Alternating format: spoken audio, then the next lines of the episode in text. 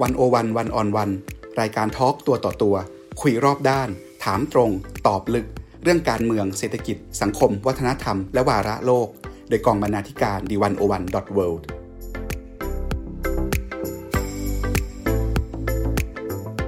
สวัสดีครับคุณผู้ฟัง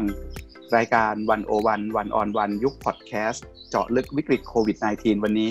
เราจะพาคุณผู้ฟังข้ามโลกไปสำรวจลาตินอเมริกาในสมรภูมิโควิด สิบเก้า กันครับลาตินอเมริกาเป็นดินแดนที่คนไทยไม่ค่อยรู้จักดีแต่เต็มไปด้วยธรรมชาติและเรื่องราวที่น่าสนใจนะครับมีทั้งความเป็นเฉพาะตัวและความหลากหลายมีทั้งประชาธิปไตยและเผด็จการมีทั้งซ้ายทั้งขวามีทั้งความรุ่มรวยและความเหลื่อมล้ำยากจน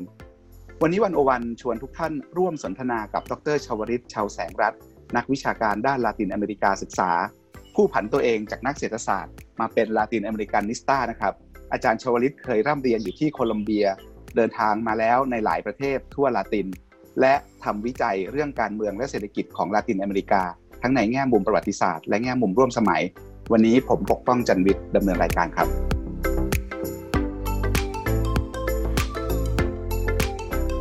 สวัสดีครับอาจารย์ชวฤทธิ์ครับสวัสดีครับอาจารย์ครับตอนนี้สถานการณ์โควิด สิบเก้า ในลาตินอเมริกาโดยรวมเป็นยังไงบ้างครับคือตอนนี้นะครับสิ่งที่เกิดขึ้นคือยอดกำลังเพิ่มขึ้นยอดกำลังเพิ่มขึ้นเพราะถ้าเราอ่าความรู้โดยทั่วไปเนี่ยสิ่งที่เกิดขึ้นก็คืออ่าถ้าอากาศมันโควิด สิบเก้า เนี่ย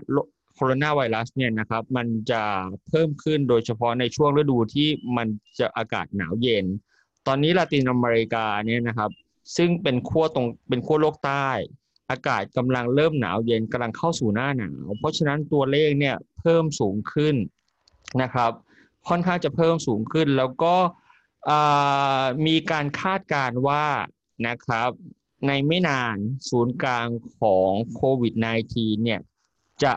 อพยพจะย้ายจากยุโรปนะครับไปสู่ทวีปอเมริกาทั้งทวีปคือตอนนี้อเมริกาสหรัฐอเมริกาเนี่ยนำโด่งแล้วนะครับแสดงว่ามาทีหลังแต่กำลังจะดังกว่าแล้วนะครับใช่ครับมาทีหลังกำลังดังกว่าเพราะด้วยสภาพอากาศที่มันกำลังจะเข้าสู่หน้าหนาว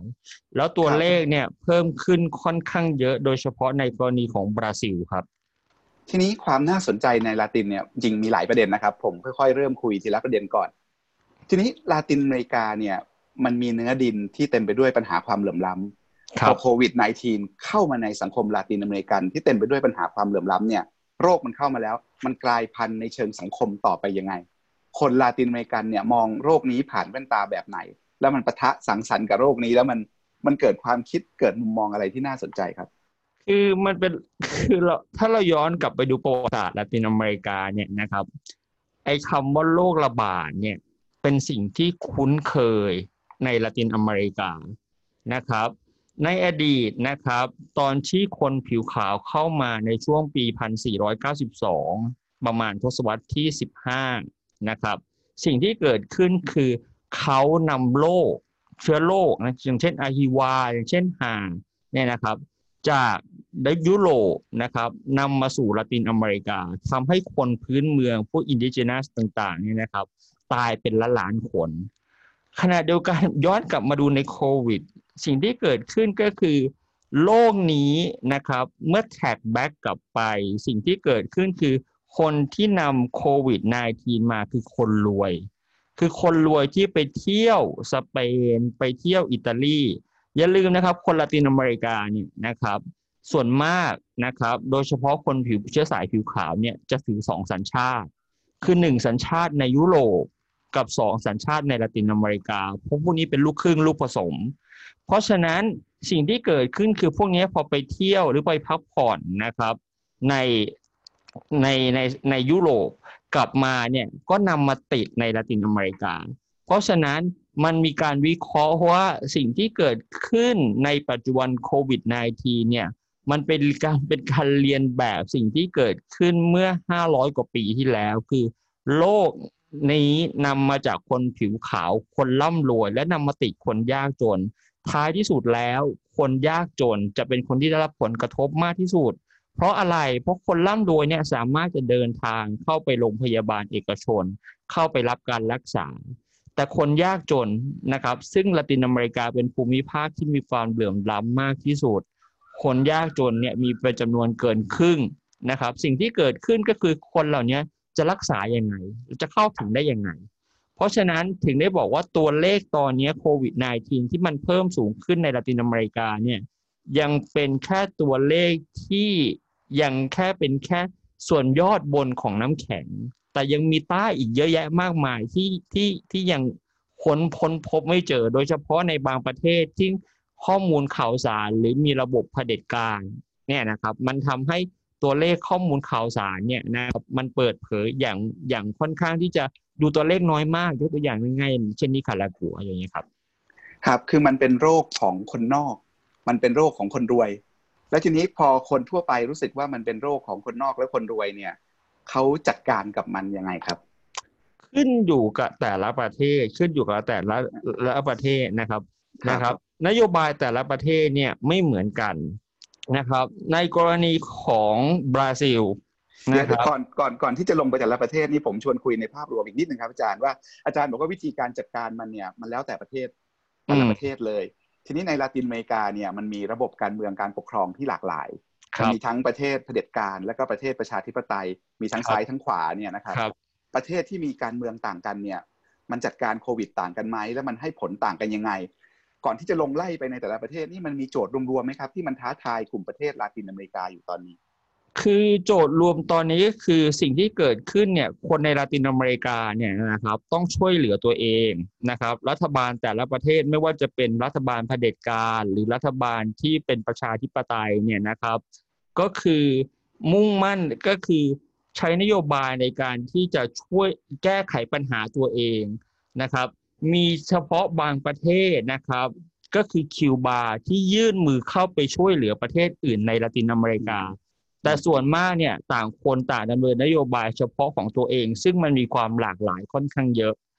และอีกบริบทหนึ่งที่ผมอาจจะพูดต่อไปก็คือนอกจากคิวบาจะมีมหาอำนาจจากภายนอกเข้ามาด้วยด้วยเช่นกันครับครับเดี๋ยวเราชวนอาจารย์ลองไล่กันดูในแต่ละประเทศนะครับผมขอเริ่มจากเนี่ยสามประเทศที่มียอดผู้ติดเชื้อมากที่สุดก่อนคือบราซิลเปรูแล้วก็เอกวาดอร์นะครับทีนี้ในบราซิลเนี่ยมันเป็นประเทศที่พอเราพูดถึงลาตินอเมริกาเราจะไม่พูดถึงประเทศใหญ่สุดในภูมิภาคแห่งนี้ก็ไม่ได้นะครับตอนนี้สถานการณ์ในบราซิลเนี่ยมีคนติดเชื้อมากที่สุดในภูมิภาคแล้วก็เป็นอันดับที่สิบเอ็ดของโลกนะครับประมาณเอ่อ หกหมื่นสามพัน คนมียอดผู้เสียชีวิตประมาณเอ่อ สี่พันสองร้อย คนเนี่ยนะครับแล้วก็ความขัดแย้งทางการเมืองที่นั่นเนี่ยผมอ่านข่าวดูเมื่อสัปดาห์ก่อนนี่กำลังเข้มข้นเลยนะครับเพราะโควิดเนี่ยนะครับสัปดาห์ก่อนประธานาธิบดีโบโซนาโรนักการเมืองขวาจัดนี่ออกมาชุมนุมกับประชาชนแล้วก็เรียกร้องให้ทหารทำรัฐประหารรัฐบาลของตัวเองเพราะสภาและศาลสูงไม่ยอมให้เลิกล็อกดาวน์มาเปิดเมืองเนี่ยตอนนี้สถานการณ์ที่นู่นเนี่ยคลี่คลายไปถึงไหนยังไงล่ะครับมายิ่งปั่นป่วนเข้าไปใหญ่นะครับคือไม่คือตัวตัวตัวเลขคือในกรณีของบราซิลเนี่ยต้องเข้าใจเลยนะครับว่าสิ่งที่เกิดขึ้นคือโบโซนาโรเนี่ยเอียงขวามากขวาจัดแล้วเขาก็มีฐานเสียงสนับสนุนเนี่ยนะครับซึ่งเป็นคนร่ำรวยอันนี้แล้วก็คนที่เกลียดพรรครัฐบาลเดิมก็คือพรรคอ่าพรรคแรงงานซึ่งผู้นำอดีตก็คือลูล่าแต่สิ่งที่เกิดขึ้นในปัจจุบันเนี่ยนะครับโบโซนาโรกำลังเสียเสียงซัพพอร์ตเสียเสียเสียงที่สนับสนุนเขามีการไล่ปลดนะครับหรือมีการลาออกของคนที่เป็นรัฐมนตรีร่วมรัฐบาลซึ่งการลาออกนี้มีมีผลมาจากการที่อ่ามีการสร้างเฟคนิวส์นะครับขึ้นขึ้นนะครับโดยลูกชายของโบโซนาโรเพราะฉะนั้นเสียงที่เคยซัพพอร์ตโบโซนาโรเนี่ยค่อยๆหายลงไปทีละเรื่อยๆพอหายลงไปเรื่อยๆสิ่งที่เกิดขึ้นคือบราซิลมีอันหนึ่งที่น่าสนใจคือรัฐบาลท้องถิ่นเนี่ยนะครับเป็นรัฐบาลที่มีอินดิเพนเดนต์ค่อนข้างสูงรัฐบาลท้องถิ่นทั้งหมดเนี่ยนะครับมีนโยบายที่แตกต่างจากตัวโบโซนาโรในเรื่องของการจัดการโควิด สิบเก้า คือเขาอยากปิดเมืองแต่ว่ารัฐบาลกลางอยากเปิดรัฐบาลกลางอยากเปิดรัฐบาลกลางโบโซนาโรเนี่ยเป็นพวกที่เลือกใช้คำว่าเศรษฐกิจมากกว่าเชื้อโรคเขามีนโยบายอย่างนี้มาตลอดก็คือเศรษฐกิจจะต้องมาก่อนก็คือเศรษฐกิจนี้คือเศรษฐกิจที่ทำให้ไม่ได้ไม่ได้ทำให้คนคนคนยากจนดีขึ้นนะครับเขาไม่ได้มีนโยบายเหมือนกระจายความช่วยเหลือไปสู่คนยากจนแต่เศรษฐกิจคือการพัฒนาเนี่ย การพัฒนาในหมู่คนที่เป็นอีลิทจะต้องมาก่อนเพราะฐานเสียงของเขาคืออีลิทเพราะฉะนั้นยกตัวอย่างนโยบายของเขาแต่เดิมอย่างเช่นระหว่างเลือกระหว่างการทำลายป่าอเมซอนกับการพัฒนาพัฒนาเศรษฐกิจในลุ่มป่าอเมซอนเขาเลือกที่จะพัฒนาเศรษฐกิจในลุ่มป่าอเมซอนโดยการทำลายเศรษฐกิจเหมือนกันระหว่างโควิดกับเรื่องของการพัฒนาเศรษฐกิจเขาเลือกที่จะพัฒนาเศรษฐกิจแต่ผู้ว่านะครับในรัฐต่างๆเนี่ยไม่เห็นด้วยเพราะฉะนั้นวิธีการจะทำยังไงก็คือล้างเกมล้างไพ่กันใหม่ล้างไพ่กันใหม่ก็คือในการเรียกร้องให้ทหารซึ่งยังเป็นฐานเดียวนะครับที่ยังมีมีเสียงสนับสนุนโบโซนาโรซึ่งโบโซนาโรเดิมคืออดีตทหารเก่าด้วยเพราะฉะนั้นมันก็เลยทำให้เขาเหลือฐานเสียงเดียวทีนี้ฐานเสียงเดียวเนี่ยโบโซนาโรก็เลือกเอาความเสี่ยงด้วยตัวเองเหมือนกันก็คือถ้าทหารออกมาทำการรัฐประหารล้มรัฐบาลนี้จริงซึ่งจะอยู่ได้จนถึงปีสองพันยี่สิบสองถ้าไม่มีอะไรสิ่งที่เกิดขึ้นก็คือทหารก็มีตัวเลือกอื่นซึ่งเป็นรองประธานาธิบดีซึ่งเป็นรองประธานาธิบดีที่เป็นเอียงขวาและเป็นที่ชอบของทหารมากกว่าเพราะฉะนั้นโบโซนาโรเนี่ยเลือกความเสี่ยงมีความเสี่ยงสูงแต่ความเสี่ยงเนี้ยคือเขาก็กลัวว่าที่เขาเลือกใช้ความเสี่ยงเนี้ยเพราะเขากลัวโดน impeachment อย่างที่ผมบอกก็คือเขาลูกชายเขามีส่วนในการสร้าง fake news และตัวเขาเนี่ยมีลูกชายเขามีปัญหาเรื่องคอร์รัปชันเพราะฉะนั้นมันลิงก์มาถึงตัวเขาเพราะฉะนั้นเขาจะโดน impeachment ซึ่งในกรณีของบราซิลเนี่ยนะครับการเลือกตั้งจะมีในอีกสองพันยี่สิบสองแต่ impeachment เนี่ยมันทำให้ประธานาธิบดีเนี่ยโดนเด้งก่อนได้ตลอดเวลาครับฟังดูคล้ายๆมีหลายจุดคล้ายๆโดนโทษช้ำเลยนะครับคล้ายๆการเมืองอเมริกาเรื่องความขวาของเขาความเชื่อของตัวประธานาธิบดีความขัดแย้งระหว่างรัฐบาลกลางกับรัฐบาลมลรัฐยกเว้นเรื่องการเรียกทหารออกมาปฏิวัติซึ่งคงไม่เคยซึ่งคงไม่มีวันเกิดขึ้นที่อเมริกาแต่ว่าอย่างอื่นๆเนี่ยฟังๆดูแล้วโอ้โหนึกถึงหน้าโดนัลด์ทรัมป์ขึ้นมาเลยใช่ใช่ครับโดนัลด์เอ่อโบโซนาโรเนี่ยเขาเรียกว่าทรัมป์แห่งลาตินอเมริกาเป็นเป็นเป็นเป็นชื่อนี้มาเลยนะเป็นหรือเป็นเป็นทรัมป์แห่งลาตินอเมริกาหรืออะไรเป็นเป็นเป็นคนบ้าของลาตินอเมริกาคือมีนโยบายอะไรที่ประหลาดประหลาดอย่างเช่นทรัมป์เนี่ยอย่างที่ทรัมป์อเมริกาบอกว่าให้พ่นยาเข้าหาคนที่ไปติดเชื้อหรือฉายรังสีเข้าหาคนที่ติดเชื้อใช่ไหมโบโซนาโรบอกว่าไม่ต้องทำอะไรทั้งนั้นเปิดเมืองอย่างเช่นยกตัวอย่างนะครับงานเทศกาลคาร์นิวัลเมื่อเดือนกุมภาไม่มีการยกเลิกคงเทศกาลคาร์นิวัลไว้โควิดก็ไม่สนใจทั้งนั้นเพราะฉะนั้นสิ่งที่เกิดขึ้นก็คือเขามองว่าโควิดเนี่ยเป็นเรื่องเชื้อโรคปกติเพราะฉะนั้นคนคนในกรณีของบราซิลเนี่ยสามารถที่จะทนได้แต่ปัญหาแต่ปัญหาแต่ปัญหาก็คือคนในบราซิลเนี่ยนะครับโดยเฉพาะคนจนคนจนเนี่ยนะครับซึ่งคนจนในบราซิลเนี่ยอยู่ในสลัมสลัมในเมืองสิ่งที่เกิดขึ้นคือคนจนเหล่านี้นะครับกลัวโควิดก็กลัวกลัวไม่มีกินก็กลัวแต่แล้วก็มีคนมาสั่งการว่าคุณจะต้องอยู่ในบ้านก็คือพวกแก๊งสเตอร์แก๊งสเตอร์เนี่ยนะครับจะทำหน้าที่ในการบอกเลยนะครับว่าสมมุติในแอเรียนี้สลัมนี้นะครับแก๊งสเตอร์จะเป็นคนควบคุมเลยว่าสี่ทุ่มเคอร์ฟิวคุณห้ามออกจากบ้านเพราะฉะนั้นด้วยเหตุการณ์นี้สิ่งที่เกิดขึ้นคือรัฐบาลบราซิลเนี่ยนะครับรัฐบาลกลางคุมอะไรไม่ได้เลยเพราะฉะนั้นรัฐบาลกลางพยายามจะบอกว่าเปิดนโยบายเปิดกว้างเพราะตัวเองจะได้ตัวเองจะได้มีเขาเรียกว่ายังยังไงเศรษฐกิจเศรษฐกิจจะได้เดินได้แต่แก๊งสเตอร์ในที่ในในชุมชนที่เป็นสลัมเนี่ยจะเป็นคนบอกว่าตรงเนี้ยห้ามเปิดปิดตลอดเวลาสี่ทุ่มคุณต้องปิดเวลานะแล้วถ้าเกิดคุณออกมารัฐบาลกลางคุมอะไรไม่ได้นะแก๊งสเตอร์ยิงเลยโอ้โหมันจริงๆทีนี้ทีนี้อาจารย์จับตาดูการเมืองบราซิลมาตลอดเนี่ยมันจะคลี่คลายไปสู่จุดไหนครับสถานการณ์ทหารจะออกมาไหมความขัดแย้งที่ว่าเนี่ยมันจะไปจบลงยังไงผมว่าจบถ้าผมเดานะผมเดาก็คือมันทหารทหารคงไม่ออกแต่ impeachment น่าจะมี impeachment น่าจะมีเพราะโบโซนาโรเนี่ยนะครับอ่าคนที่เป็นอ่าคนหนึ่งที่เขาเพิ่งจะลาออกคือรัฐมนตรีว่าการกระทรวงยุติธรรมซึ่งเคยเป็นมือขวาแล้วของโบโซนาโรและเคยทำให้ลูล่าแล้วก็ดิลมารูเซฟเนี่ยนะครับโดนเด้งคนเนี้ยลาออกแล้วทาร์เก็ตไปที่โบโซนาโรว่าโบโซนาโร คุณกำลังมีปัญหาเพราะฉะนั้นศาลกำลังจะสั่งให้มีการตรวจสอบเพราะฉะนั้นขบวนการ impeachment เนี่ยน่าจะเกิดขึ้นมากกว่าทหารทหารคงไม่เข้าเพราะทหารเนี่ยนะครับทหารบราซิลเนี่ยเรียนรู้ความอับอายของตัวเองในการทำรัฐประหารเพราะฉะนั้นทหารคงยังไม่เข้าครับจากบราซิลขอไปต่อที่เปรูนะครับตอนนี้เปรูมีผู้ติดเชื้อเป็นอันดับสองนะครับ สองหมื่นเจ็ดพัน รายตายไปประมาณเจ็ดร้อยนะครับเปรูนี่อยู่ภายใต้รัฐบาลน่าจะขวากลางใช่ไหมครับแล้วก็ถูกมองว่าน่าจะจัดการรับมือกับโควิดได้ดีเพราะว่าเป็นประเทศที่ถูกมองว่ามีเรื่องระบบบริหารจัดการและการกำกับดูแลหรือว่า governance ที่ค่อนข้างดีกว่าประเทศอื่นในภูมิภาคแต่ว่าผลออกมาเป็นยังไงครับอาจารย์ที่แล้วก็แล้วก็ที่เปรูและแล้วก็ที่ชิลีด้วยเนี่ยมันก็มีชนเผ่าพื้นเมืองด้วยแล้วก็มีมีเรื่องราวที่น่าสนใจของชนเผ่าพื้นเมืองในในวิกฤตโควิดที่น่าสนใจเดี๋ยวฝากอาจารย์ลองเล่าให้ฟังด้วยครับคือเปรูนะครับเปรูเนี่ยนะครับตอนแรกนะครับในช่วงแรกของที่โควิดไปที่ลาตินอเมริกาเนี่ยคนทุกคนส่วนมากจะชมว่าเปรูมีนโยบายการจัดการที่ดีเมื่อเทียบกับประเทศเพื่อนบ้านแต่สิ่งที่เกิดขึ้นนะครับตอนเนี้ยมันมีการค้นพบว่ามีการมีเมื่อเมื่อวานนะครับมีการไปทดสอบนะครับโควิดกับตำรวจคือตำรวจของของเปรูเนี่ยทำหน้าที่ในการที่จะเข้าไปเขาเรียกว่าเป็นคล้ายๆอสม.บ้านเราอะครับอืมแต่เขาใช้ตำรวจใช่แต่ปรากฏว่าตำรวจจาก สองหมื่นสี่พัน คนที่เทสต์ติด หนึ่งพันสามร้อย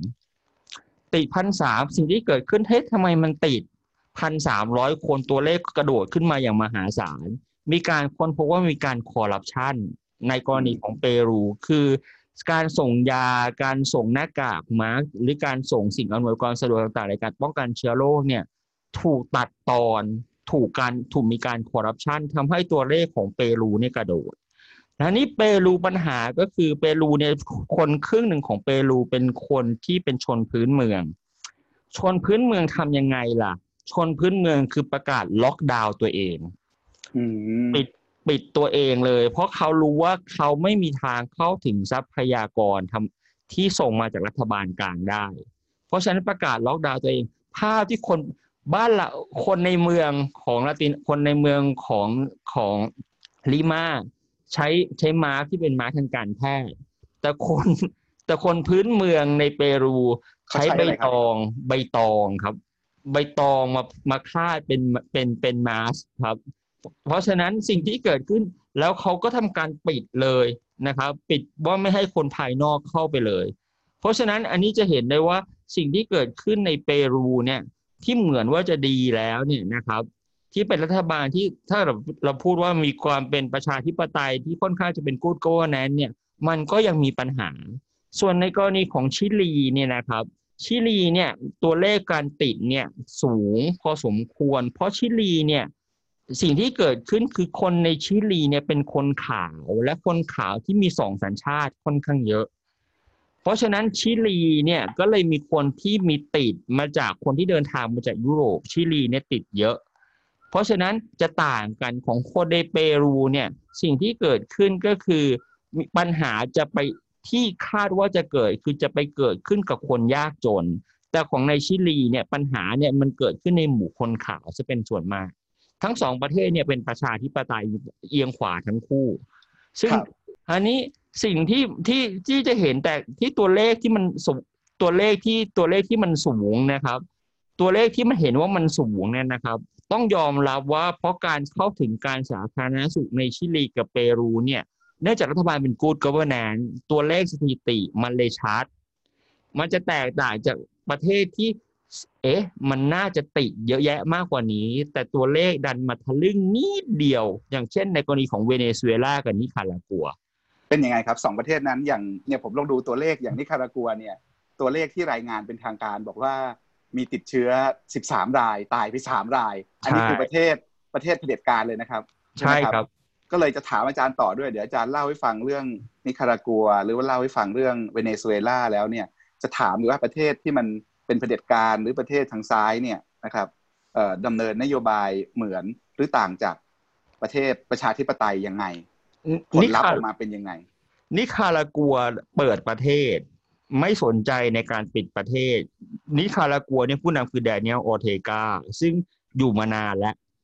เป็นฝ่ายซ้ายที่ยังอยู่มานานเกือบสิบกว่าปีแล้วสิ่งที่เกิดขึ้นนะครับทำตัวเหมือนโบโซนาโรซึ่งเป็นขวาขวาจัดในในในบราซิลแต่ซ้ายจัดในกรณีของนิคารากัวก็ทำนโยบายเดียวกันคือเปิดประเทศนะครับแต่พอยต์ก็คือเขาสามารถจะคุมสื่อได้เพราะฉะนั้นตัวเลขทางการของหมวดที่นิคารากัวเนี่ยเป็นตัวเลขที่ไม่มีใครอยากจะเชื่อถือ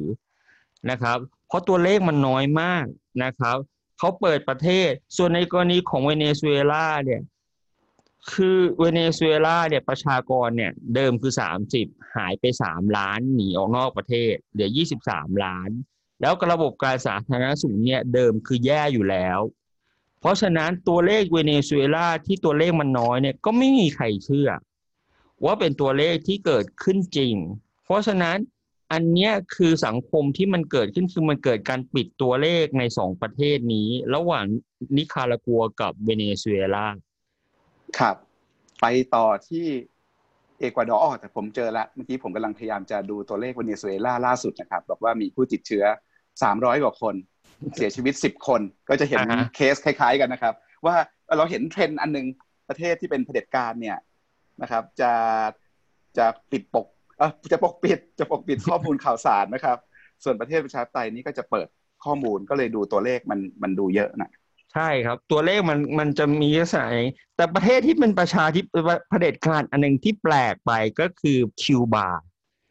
คิวบาคิวบาเนี่ยเป็นเผด็จการคอมมิวนิสต์ใช่ไหมครับเป็นตั้งแต่ปีหนึ่งเก้าห้าเก้ามาปัจจุบัน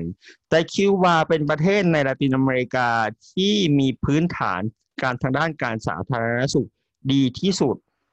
นะครับมีมีจำนวนหมอต่อประชากรเนี่ยนะครับสูงที่สุดในละตินอเมริกามากกว่าสหรัฐอเมริกาด้วยซ้ำไปอาจารย์เล่าให้ฟังสั้นๆนิดนึงได้ไหมครับแบ็กกราวด์ประวัติศาสตร์ของคิวบาว่าทำไมคิวบาที่เป็นสังคมนิยมเป็นคอมมิวนิสต์เนี่ยถึงเป็นประเทศการแพทย์ที่ได้รับการยอมรับจากจากโลกอย่างดีเลยคือมันเป็นซอฟต์ดิพโลเมซีเป็นนโยบายทางการทูตที่ในการใช้ในการส่งก็คือเขาจะใช้อ่าการส่งทีมหมอเนี่ยนะครับไปช่วยนะครับในวิกฤตไม่ว่าจะเกิดแผ่นดินไหวหรือเกิดโรคระบาดในประเทศไหนๆก็ตามเนี่ยเขาใช้นโยบายเนี้ยเป็นตัวเชื่อมความสัมพันธ์กับโลกภายนอกคือเขาเขารู้ว่าตัวเองเขาเนี่ยมีดีอะไรเพราะฉะนั้นคือเขารู้ว่าการสาธารณสุขของเขาเนี่ยเขามีดีเพราะฉะนั้นทำให้เขาใช้นโยบายที่เรียกว่าเป็นอ่าด็อกเตอร์ดิพโลเมซีเนี่ยไปทั่วโลกใช้มานานแล้วแล้วเพราะฉะนั้นพอมันเกิดเรื่องโรคโควิดระบาดสิ่งที่เกิดขึ้นเนี่ยนะครับคิวบาเนี่ยส่งออกนะครับส่งทีมแพทย์เนี่ยไปช่วยแม้กระทั่งในประเทศพัฒนาแล้วอย่างเช่นอิตาลีก็รับทีมแพทย์จากคิวบาประเทศอื่นๆในลาตินอเมริการับทีมแพทย์จากคิวบาทั้งหมดเพราะฉะนั้นคิวบาเนี่ยก็เลยมีเขาเรียกว่าอ่ามีความพร้อมและก็มีโรงพยาบาลที่เพียงพอที่จะจัดการกับปัญหาในเรื่องของโควิด สิบเก้า ดีกว่าประเทศที่เป็นเผด็จการอย่างเช่นนิคารากัวและก็เวเนซุเอลาครับแล้วแรกสุดเลยต้นทานประวัติศาสตร์ของเขาเนี่ยครับทำไมประเทศนี้ถึงมีระบบสาธารณสุขที่ดีเมื่อเทียบกับประเทศอื่นๆในภูมิภาคคือตอนแรกเนี่ยนะครับตอนที่ปฏิวัติคิวบาหนึ่งเก้าห้าเก้าครึ่งหนึ่งของหมอเนี่ยนะครับหนีไปอยู่สหรัฐอเมริกาหนีไปเลยเพราะฉะนั้นฟิเดลคาสโตรนะครับเลยมองว่านะครับสิ่งที่จะพัฒนาคิวบาได้ก็คือเรื่องของสิทธิในการมีชีวิตอยู่สิทธิในการมีชีวิตอยู่ก็คือสิทธิเรื่องของสุขภาพเพราะฉะนั้นอันนี้คือปรัชญาขั้นพื้นฐานที่ฟิเดลคาสโตรมองว่าเขาจะพัฒนาคนในประเทศให้มีสิทธิเรื่องของการเข้าถึงการสาธารณสุขให้ได้ดีเพราะฉะนั้นเขาก็เลยเพิ่มจำนวนจำนวนโรงเรียนแพทย์ตั้งตัวเองเป็นศูนย์กลางทางด้านการแพทย์ในละตินอเมริกาและแม้กระทั่งในปัจจุบันเนี่ยประเทศไทยเอง เอส ซี จี ก็เข้าไปลงทุนกับร่วมกับคิวบาในการทำเรื่องไบโอฟาร์มาซูติคอลเพราะฉะนั้นจะเห็นได้ว่าคิวบาเนี่ยนะครับประสบความสำเร็จอย่างมากเพราะเขาเขาถือหลักปรัชญาคือสิทธิในการมีชีวิตอยู่เนี่ยเป็นสิทธิขั้นพื้นฐานของคนทุกคนในสังคมในระบอบคอมมิวนิสต์ของเขา คือคิวบาอาจจะไม่ได้ร่ำรวยคือมีการล้อว่านะครับคนคิวบายากจนยากคือปฏิวัติเป็นคอมมิวนิสต์แล้วคิวบายากจนเหมือนกันหมดแต่เขามีความสุขเรื่องมีความมีพื้นฐานการคุณภาพชีวิตที่ดีมากกว่าการมีเงินทองเสียอีกครับตอนนี้มีผู้ติดเชื้ออยู่ประมาณ หนึ่งพันสี่ร้อย คนนะครับตายไปประมาณห้าสิบคนนะครับแล้วอาจารย์ชวลิตเนี่ยเอ่อเมื่อเดือนก่อนเขียนบทความเรื่องคิวบากับการทูตสาธารณสุขอยู่ในหนึ่งศูนย์หนึ่งนะครับถ้าท่านผู้ฟังฟังแล้วสนใจอ่านเพิ่มเติมเนี่ยเข้าไปอ่านได้ที่เว็บไซต์ ดี หนึ่งศูนย์หนึ่ง ดอท เวิลด์ นะครับทีนี้ผมชวนอาจารย์คุยเรื่องเศรษฐกิจบ้างโจทย์เรื่องเศรษฐกิจเนี่ยที่น่าสนใจอยู่ที่เอกวาดอร์นะครับตอนนี้เอกวาดอร์มีรัฐบาลสายกลางอยู่นะครับเอกวาดอร์เนี่ยมีผู้ติดเชื้อเป็นอันดับสามในภูมิภาคประมาณ สองหมื่นสามพัน รายนะครับตายไปประมาณหกร้อยเนี่ยนะครับแล้วก็เป็นประเทศที่ชีวิตทางเศรษฐกิจเนี่ยขึ้นอยู่กับน้ำมันแล้วก็ใช้เงินดอลลาร์ด้วยทีนี้พอมาเจอโควิดเข้าไปเนี่ยเอ่อที่เอกวาดอร์มีโจทย์อะไรที่น่าสนใจอย่างที่อาจารย์ปกป้องเล่าให้ฟังนะครับสิ่งที่เกิดขึ้นคือเอกวาดอร์นะครับยกเลิกเงินสกุลตัวเองแล้วใช้เงินดอลลาร์เพราะฉะนั้นสิ่งที่เกิดขึ้นก็คือเอกวาดอร์เนี่ยจะไม่มีนโยบายการเงินเป็นของตัวเองเด็ดขาดสิ่งที่จะใช้ได้ก็คือนโยบายการคลังกับนโยบายการค้าระหว่างประเทศนะครับถ้าเราจำทฤษฎีลูกโป่งลูกโป่งสามสูบของอาจารย์ป่วยได้นะครับอันนี้พอตัวเองใช้ดอลลาร์ไร้นะครับรายได้หลักของเอกวาดอร์นะครับก็คือการส่งออกน้ำมันดิบปัจจุบันราคาน้ำมันดิบมันตกใช่ไหมครับแม้กระทั่งเรียกว่าขาดทุนเลยด้วยซ้ำไปพอราคาน้ำมันดิบตกสิ่งที่เกิดขึ้นคือเอกวาดอร์ไม่มีความพร้อมนะครับในการไม่มีเงินไม่มีอะไรที่จะซัพพอร์ตนะครับในการแก้ปัญหาโควิดไม่ไม่ไม่มีความพร้อมเลย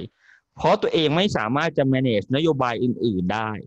นอกจากนโยบายการคลังแต่นโยบายการคลังคือตัวเองขายของออกไม่ได้ขายน้ำมันไม่ได้น้ำมันราคามันตกเพราะฉะนั้นอันนี้คือผลกระทบของทุนนิยมโลกที่มีต่อลาตินอเมริกาและโดยเฉพาะประเทศอย่างเช่นเอกวาดอร์คือลาตินอเมริกาโดยภูมิภาคเนี่ยเป็นประเทศที่ส่งออก primary product หรือ commodity ทั้งภูมิภาคนะครับเพราะฉะนั้นสิ่งที่เกิดขึ้นคือเขาจะอินอยู่กับสินค้าเกษตรหรือสินค้าที่เป็นคอมมูนิตี้อย่างเช่นน้ำมันแร่ธาตุบางตัวเป็นหลักและเมื่อสินค้าใดก็ตามราคามันตกลงนะครับรายได้หลักเขาจะหายไปอันนี้มันเป็นเทรนที่เขาขับเขาเรียกว่ายังไงอ่ะมันเป็นนโยบายซึ่งเกิดขึ้นหลังจาก Washington Consensus ในปีหนึ่งเก้าเก้าศูนย์คือลาตินอเมริกากลับเข้าสู่กระบวนการเศรษฐกิจโลกในฐานะที่เป็นผู้ส่งผลผลิตผลิตภัณฑ์ primary product ต่างๆเพราะฉะนั้นเอกวาดอร์เนี่ยสิ่งที่เกิดขึ้นก็คือตัวเองเนี่ยนะครับส่งออกน้ำมันพอน้ำมันราคาตกไม่มีเงินในการที่จะแก้ไขปัญหาสิ่งที่เกิดขึ้นก็คือเมืองหลวงของเอกวาดอร์คือคีโตแต่เมืองท่าใหญ่อันดับหนึ่งก็คือกัวยาคิวซึ่งเป็นเมืองท่าในการส่งออกและเฉพาะเป็นพอร์ตในการส่งน้ำมันเมืองนี้เป็นเมืองที่มีคนต่างชาติโดยเฉพาะสเปนเข้ามาเข้ามาติดต่อค้าขายมากที่สุดเพราะฉะนั้นเมืองนี้เนี่ยคนตายคนตายเกิน หกสิบเปอร์เซ็นต์ อยู่ที่เมืองเมืองนี้เมืองเดียวและวิธีการของเขาก็คือเขาจัดการอะไรไม่ได้ปล่อยศพไว้กลางถนน สี่ห้า วันโลงศพหาไม่ได้ต้องใช้กล่องกระดาษมาห่อศพอย่างเงี้ยเพราะฉะนั้นอันนี้คือลักษณะปัจจัยที่มันเกิดขึ้นคือระบบเศรษฐกิจของเอกวาดอร์เนี่ยนะครับพึ่งพากับน้ำมันแล้วก็การใช้เงินดอลลาร์เนี่ยมันเลยทำให้มีปัญหาซึ่งมันมันมีทั้งข้อดีข้อเสียการใช้เงินดอลลาร์มันมีทั้งข้อดีข้อเสียใช่ไหมครับแต่พอพอเจอปัญหาเรื่องนี้มันมีมันมันมันเลยกลายเป็นปัญหาหนักเอกวาดอร์ซึ่งมันก็จะไปคล้ายๆกับเกิดขึ้นที่ปานามาปานามาก็เป็นดอลลาร์ไลเซชันปานามาเป็นประเทศที่พึ่งพาการท่องเที่ยวนะท่องเที่ยวจากสหรัฐอเมริกาเพราะปานามาเนี่ยเวลาคนอเมริกาหนาวจะหนีมาอยู่ปานามาซึ่งอยู่ในเขตเส้นศูนย์สูตรเพราะฉะนั้นปานามาก็เลยมีคนติดเยอะแล้วก็สิ่งที่เกิดขึ้นก็คือปานามาก็จัดการปัญหาเดียวตัวเลขในปานามาก็สูงคล้ายๆกับสิ่งที่เกิดขึ้นในเอกวาดอร์ถึงแม้แต่เอกวาดอร์เนี่ยสูงกว่าเพราะพึ่งพาน้ำมันแต่ปานามาเนี่ยพึ่งพาการท่องเที่ยวเพราะฉะนั้นตัวเลขคนต่างชาติที่เข้ามาติดในปานามาเนี่ยก็สูงแล้วก็มีปัญหาเรื่อง dollarization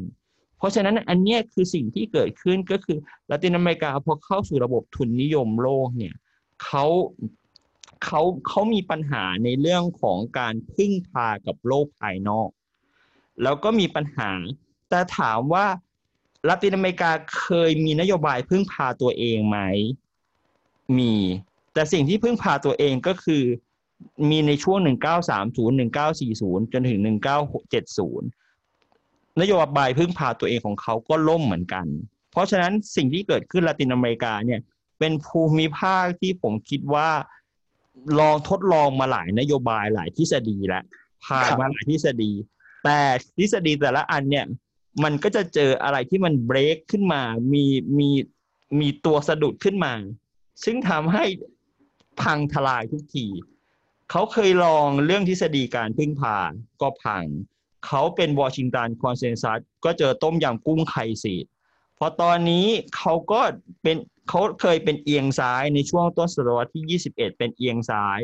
สิ่งที่เกิดขึ้นก็คือปัญหาเรื่องการมีปัญหากับสหรัฐอเมริกามีปัญหาเรื่องของการคอร์รัปชันมีปัญหาเรื่องการเป็นผู้นำแบบประชานิยมที่ซึ่งซึ่งเป็นเผด็จตอนหลังกลายเป็นเผด็จการพอกลับมาเอียงขวาอีกสิ่งที่เกิดขึ้นก็คือเจอปัญหาเรื่องของการพึ่งพาเศรษฐกิจแต่เพียงอย่างเดียวเพราะฉะนั้นคือ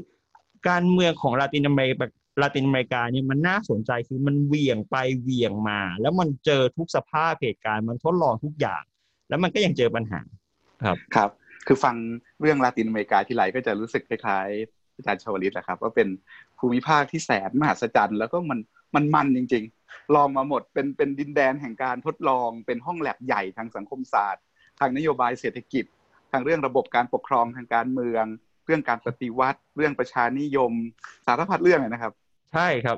เรื่องเรื่องเผด็จการทหารเจอมาเกือบทุกรูปแบบยกเลิกระบบทหารก็ประเทศในลาตินอเมริกาก็เป็นประเทศที่ยกเลิกระบบทหารเพราะเบื่อทหารมันก็เคยเกิดขึ้นอย่างเช่นในคอสตาริกาเพราะฉะนั้นคุณจะเห็นได้ว่าลาตินอเมริกาเนี่ยคือเป็นห้องทดลองประชาธิปไตยที่น่าสนใจและเป็นห้องทดลองทางระบบเศรษฐกิจที่น่าสนใจด้วยเช่นเดียวกันครับครับวันนี้อาจารย์พาเราทัวร์หลายประเทศเลยตั้งแต่บราซิลเปรูนิการากัวปานามาเวเนซุเอลาคิวบานะครับเอกวาดอร์นะครับเยอะไปหมดเลยทีนี้พอเราดูประเทศเหล่านี้ในสมรภูมิโควิดเนี่ยแล้วมานั่งนึกย้อนกลับมามองเมืองไทยอาจารย์เห็นบทเรียนเห็นโจทย์อะไรที่น่าสนใจที่อยากชวนคนไทยคิดกันต่อบ้างคือพอยนี่นะครับในลาตินอเมริกาเนี่ยนะครับสิ่งที่เกิดขึ้นในตอนนี้คือต่างคนต่างมีนโยบายต่างคนต่างดำเนินนโยบายเป็นของตัวเองนะครับแล้วเพราะฉะนั้นสิ่งที่เกิดขึ้นก็คือขาดการประสานความร่วมมือระหว่างภูมิภาคนะครับซึ่งมันเหมือนกับในประเทศไทยซึ่งก็ต่างคนต่างประเทศเราบอกเราเป็นอาเซียนใช่ป่ะเราจะมีความร่วมมือกันแต่ต่างคนก็ต่างดำเนินนโยบายสิ่งที่เกิดขึ้นคือมันขาดความร่วมมือในภูมิภาคในการที่จะจัดการปัญหานะครับสิ่งที่เกิดขึ้นในตอนนี้นะครับมันกลับกลายเป็นว่าประเทศนอกภูมิภาคจีนยื่นมือเข้ามาช่วยนะครับแต่ประเทศที่เคยเป็นนะครับประเทศอ่าที่บอกว่าเป็นเจ้าคนทำหน้าที่ดูแลภูมิภาคลาตินอเมริกาก็คือสหรัฐอเมริกาเนี่ยกลับไม่ช่วยอะไรทั้งนั้นเลยเพราะฉะนั้นคือปล่อยให้ลาตินอเมริกาเนี่ยช่วยต่างคนต่างดำเนินนโยบายไปกันเองครับบทบาทรอบนี้ของจีนในภูมิภาคลาตินอเมริกาเป็นยังไงบ้างครับเขาเข้าไปทำอะไรบ้างครับเขาส่งทีมแพทย์เข้าไปเขาส่งชุดอุปกรณ์เข้าไปเขาส่งวัคเขาส่งตัวยาเข้าไปและแม้กระทั่งบราซิลเองโบโซนาโรซึ่งเป็นเป็นหัวเดียวกับทรัมป์ใช่ไหมครับตามหลังอเมริกาต้อยๆก็ยังรับความช่วยเหลือจากจีนเพราะฉะนั้นจะเห็นได้ว่าสิ่งที่เกิดขึ้นในตอนนี้บทบาทของจีนเนี่ยนะครับในการแก้ในการเข้ามาช่วยปัญหาเรื่องโควิดเนี่ยในลาตินอเมริกาเนี่ยเด่นชัดอย่างมากซึ่งเทียบไม่ได้เลยกับบทบาทของสหรัฐอเมริกาซึ่งอเมริกาใช้นโยบายคืออเมริกันเฟิร์สเพราะฉะนั้นคือฉันไม่ช่วยอะไรทั้งนั้นเลยนะครับเพราะฉะนั้นสิ่งที่เกิดขึ้นเราจะเห็นได้เลยนะครับว่าบทบาทของจีนเนี่ยมีค่อนข้างจะสูงและเขาเรียกว่าสร้างความอื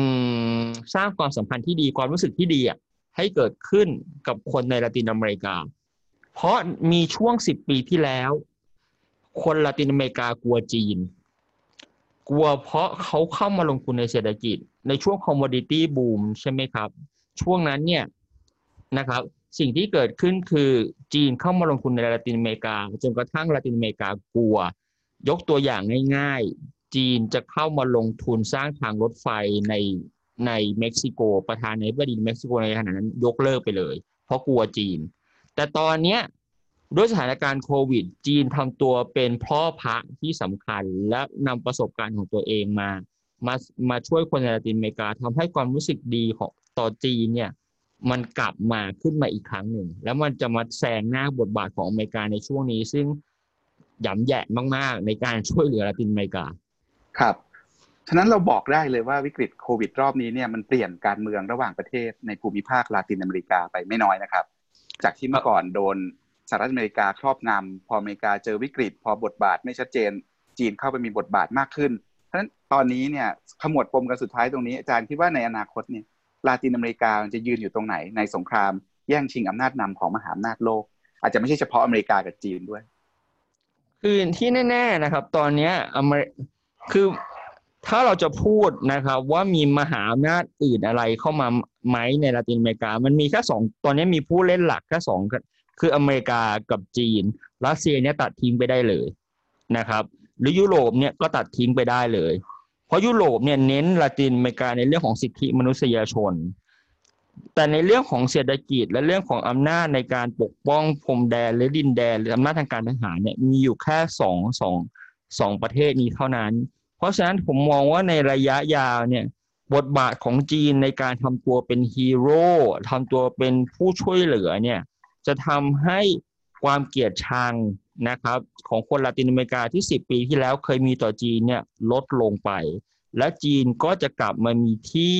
ที่ยืนที่ที่สำคัญอีกครั้งหนึ่งในในในในลาตินอเมริกาครับ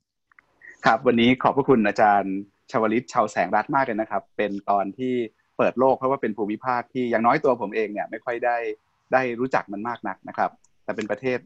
กลุ่มประเทศที่มีความสำคัญแล้วก็อย่างที่บอกครับมีความมหัศจรรย์มีความน่าสนใจหลายเรื่องนะครับไว้โอกาสหน้าชวนอาจารย์มาคุยเรื่องลาตินอเมริกากันใหม่ครับอาจารย์วันนี้ผมปกป้องจันวิทย์และอาจารย์ชวลิตชาวแสงรัตน์ลาคุณผู้ฟังไปก่อนครับพบกับหนึ่งศูนย์หนึ่ง วัน ออน วันได้ทุกวันจันทร์ถึงศุกร์เวลาสองทุ่มตรงทาง เดอะ หนึ่งศูนย์หนึ่ง ดอท เวิลด์ ครับสวัสดีครับครับสวัสดีครับ